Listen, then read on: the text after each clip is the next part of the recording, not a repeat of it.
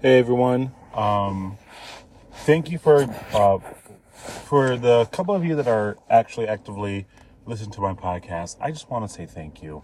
Um, this podcast has been an experiment. It's been such an experiment for me, and I've been trying much different formats because I'm trying to find a good way to be able to keep with the podcast and keep it up, keep it going, make it consistent, um, and then I also want to make it good and then I get through months where I either get really busy, which we tend to all do, or I get frustrated and I just don't want to do it anymore, or I don't set aside the time to do it anymore. So, um, but really, the idea and the heart for this particular podcast is to be able to digest the word every morning because that's so so important for what um, for life in general. I've realized that when I take a point to actually read the Bible every day, um, that my life, my outlook tends to be quite a bit better. And I hope it's going to be that way for you. I'm going to try to be more consistent about doing this every day and see what I can do with that. And so, with that, I just, so with that, I want to say, here we go. I just have this burning desire to read Hebrews. I don't know why it's Hebrews. We'll find out as I'm reading it. I think because I might need more faith. I don't know. But um, I want to read Hebrews. So we're going to start out in Hebrews chapter 1. God, having in the past spoken to the fathers through the prophets at many times and in various ways, has at the end of these days spoken to us by his Son, whom he appointed heir of all things, through whom also he made the worlds. His Son is the radiance of his glory, the very image of his substance, and upholding all things by the word of his power, who, when he had made when he had by himself purified us of our sins, sat down at the right hand of the majesty on high, having become as much better than the angels, as the more excellent name he has inherited his he has inherited is better than theirs. For to which the angels did he say at any time, You are my son. Today I've become your father, and again I will be him a father, and he will be to me a son. When he again brings in the firstborn into the world, he says, Let all the angels of God worship him. Of the angels, he says, He makes his angels winds, and his servants a flame of fire. But of the Son, he says, Your throne, O God, is forever and ever. The scepter of uprightness is the scepter of your kingdom. You have loved righteousness and hated iniquity. You have loved righteousness and hated iniquity. Therefore, God, your God, has anointed you with the oil of gladness above your fellows. And you are, you, Lord, in the beginning laid the foundation of the earth.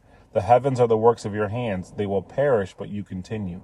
They will grow old like a garment does you will roll them up like a mantle, and they will be changed. But you are the same. Your years won't fail. But which of the angels has he told at any time, Sit at my right hand until I make your enemies the footstool of your feet? Aren't they all serving spirits sent out to do the service of the service for the sake of those who will inherit salvation?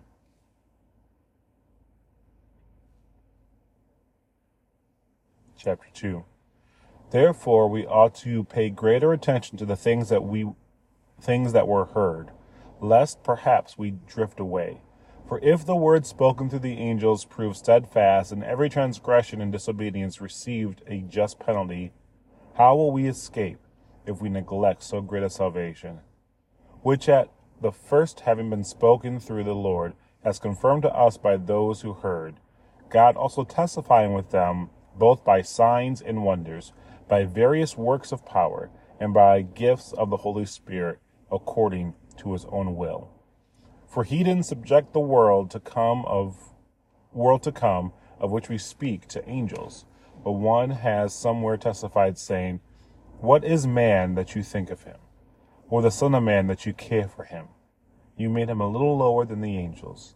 You crowned him with glory and honor. You have put all things in subjection under his feet. For in that he subjected all things to him, he left nothing that is not subject to him. But now we don't yet see all things subjected to him, but we see him who has been made a little lower than the angels, Jesus, because of the suffering of death, crowned with glory and honor, that by the grace of God he should taste of death for everyone. For it became him for whom are for whom are all things, and through whom are all things, and bringing many children to glory, to make the author of their salvation perfect through sufferings. For both we for both he who sanctifies and those who are sanctified are all from one. For which cause he is not ashamed to call them brothers, saying, I will declare your name to my brothers. Among the congregation I will sing your praise. Again, I will put my trust in him. Again, behold, here I am with the children whom God has given me. Since then the children have shared in flesh and blood, he also himself in the same way partook of the same, that through death he might bring to he might bring nothing.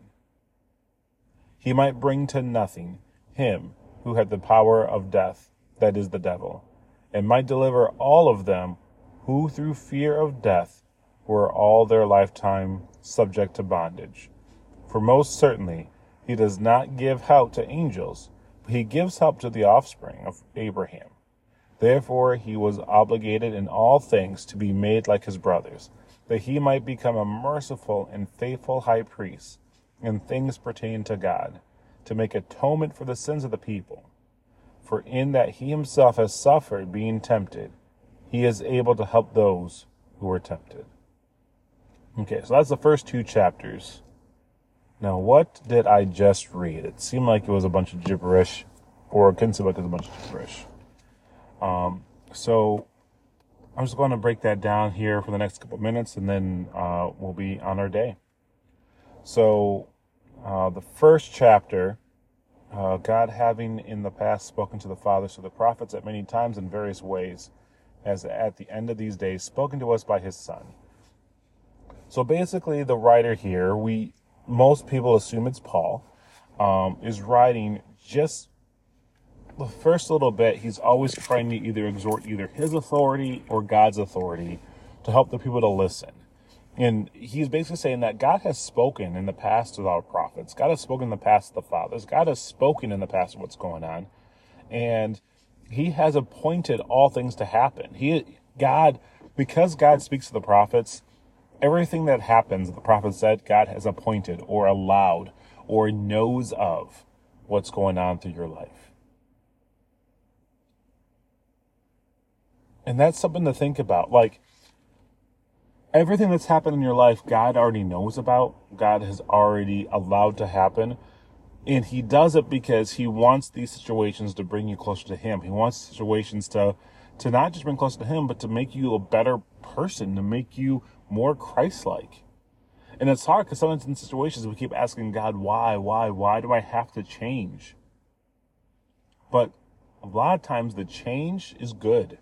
And a lot of times the change that we need to do for a situation, if we can change correctly, it's actually going to be so much better for our soul. And even if we don't change correctly, even if we change wrongly, there is aspects of each every area that we can change into, and that's going to be beneficial for us. Um, the um, Proverbs, I believe, or Ecclesiastes, Solomon wrote that there's oh, it's Ecclesiastes there's a time and a place for everything, that there is nothing new under the sun. Um, that there's a time to be a jerk, and there's a time to be very, very nice and sweet. Um, that there's a time for all of that. He doesn't actually say jerk and be very, very sweet. I'm, I'm time and a place for everything, and that means that as well. At least that's what I'm saying. Um, Yeah, so God made all things happen, and God appointed Jesus to be the heir of all things, to be able to inherit all things. So Jesus also knows all the things that are happening. Um, and I'm reading verse 3 here, real quick. That Jesus the very image of God. Um, and then he sits at God's right hand, which is great. Um, and basically saying, like, you want to, I would assume, reading through this, that there were some issues going on with the angels.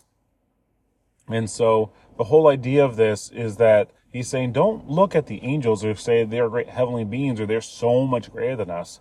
Because um, as we're reading through this, while the angels are great, the angels are nothing but servants.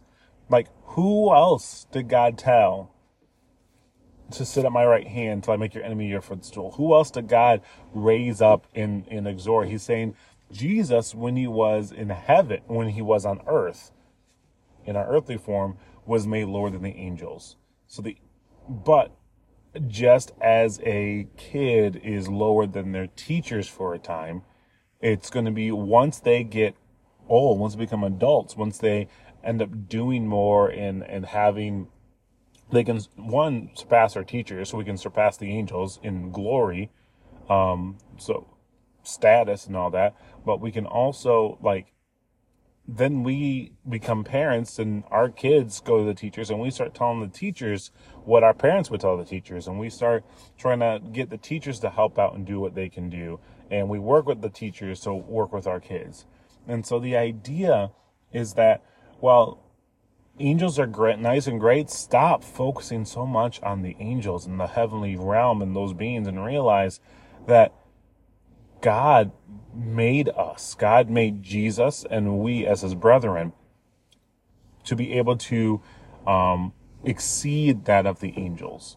If we're able to learn from them and to understand what they what they're trying to do and teach us and understand that God wants so much more for us than what he has for the angels. That we angels just have to listen and God wants us to listen. God wants us to have dominion. God wants us to take control. God God wants us to do so much more than just to than just to be servants. And many time in churches, I I get that feeling that that a lot of churches just want us to just if you just listen to God, just listen to the Holy Spirit, you'll be fine. And you know what? That's great, and we need to. But they said in Jesus' time frame, and well, Jesus was alive. The Bible says that Jesus was moved with compassion, and he did things out of compassion. He some things he did because he was led by the Spirit. And some things that he did, he led by compassion. And some things that he did, he did out of compulsion or out of principles. Um, Jesus was not meant to heal the Gentiles. But a centurion came and exceeded and proved great faith by saying, You're a man of authority. You say it can be healed, they can be healed. You don't have to be there. You just have to say it, and the spirits listen to you. And then the lady went and touched his garments like she had great faith knowing that this man of God, this Jesus, can do something more than anyone else could ever do. And so the fact that, you know, that, like, Jesus wasn't meant to go to those people. The Spirit didn't lead him there. Let me rephrase that. God didn't tell him to do that. It's that these people see a great faith and they move Jesus' heart. And we're someone that can be moved in our heart to do and act Christ like in different situations. Even when Jesus or when the Lord does not specifically say or tell us to do it. Um,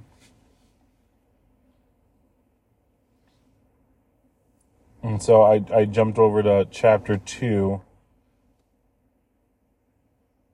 And then uh, I'm in verse 10, and this is kind of what's what's thinking, and this is what I want to close with. Uh, for it became him for whom are all things, and through whom are all things, him being Jesus, and bringing many children to glory, to make the author of their salvation perfect through sufferings. That's that's heavy. For it became of Jesus, for whom are all things, and through whom are all things, saying that Jesus was is God, and all things go through go through him and bringing many of the children, that's us, we are the children, to glory by making the author of their salvation perfect through suffering, by making Jesus perfect through suffering. Jesus is the author and finisher of our faith. Um, for he who sanctifies and those who are sanctified are all from one, for which cause he is not ashamed to call them brothers. So if God made Jesus perfect through suffering. How much more suffering do we need to go through to be made perfect? how much more of that battlefield of the mind do we need to go to be made through perfect? And perfect is not just like it could be doing everything wrong, but having that maturity and listening to God's voice and just there's so much more to that. But Jesus suffered on the cross so that the salvation that he made for us could be perfect. So that he could literally be our salvation. He could, he, he is the answer for the turning away of all of our sins.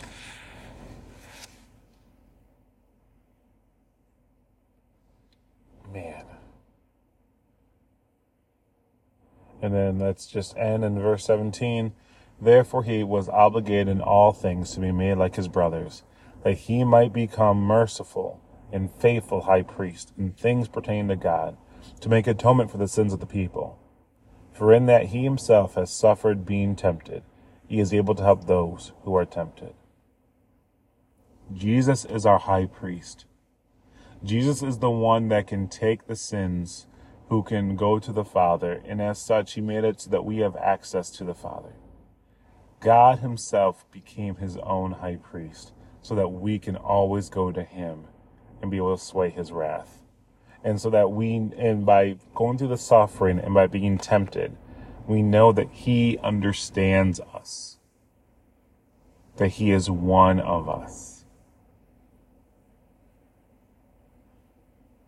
God, may I always remember that you suffered so that we can be made perfect, so that your salvation can be made perfect. And if I apply that to my own life, Lord, it is through suffering that my work can be made perfect. May I find the right area and may we all here find the right area to be to suffer through so that we can be made perfect through it. May our world get bigger because of you. May the cross get bigger because of you. May we always remember, Lord, that you are in charge of all things, and all things work together for your glory and for the good that is called to those who are to bring your glory.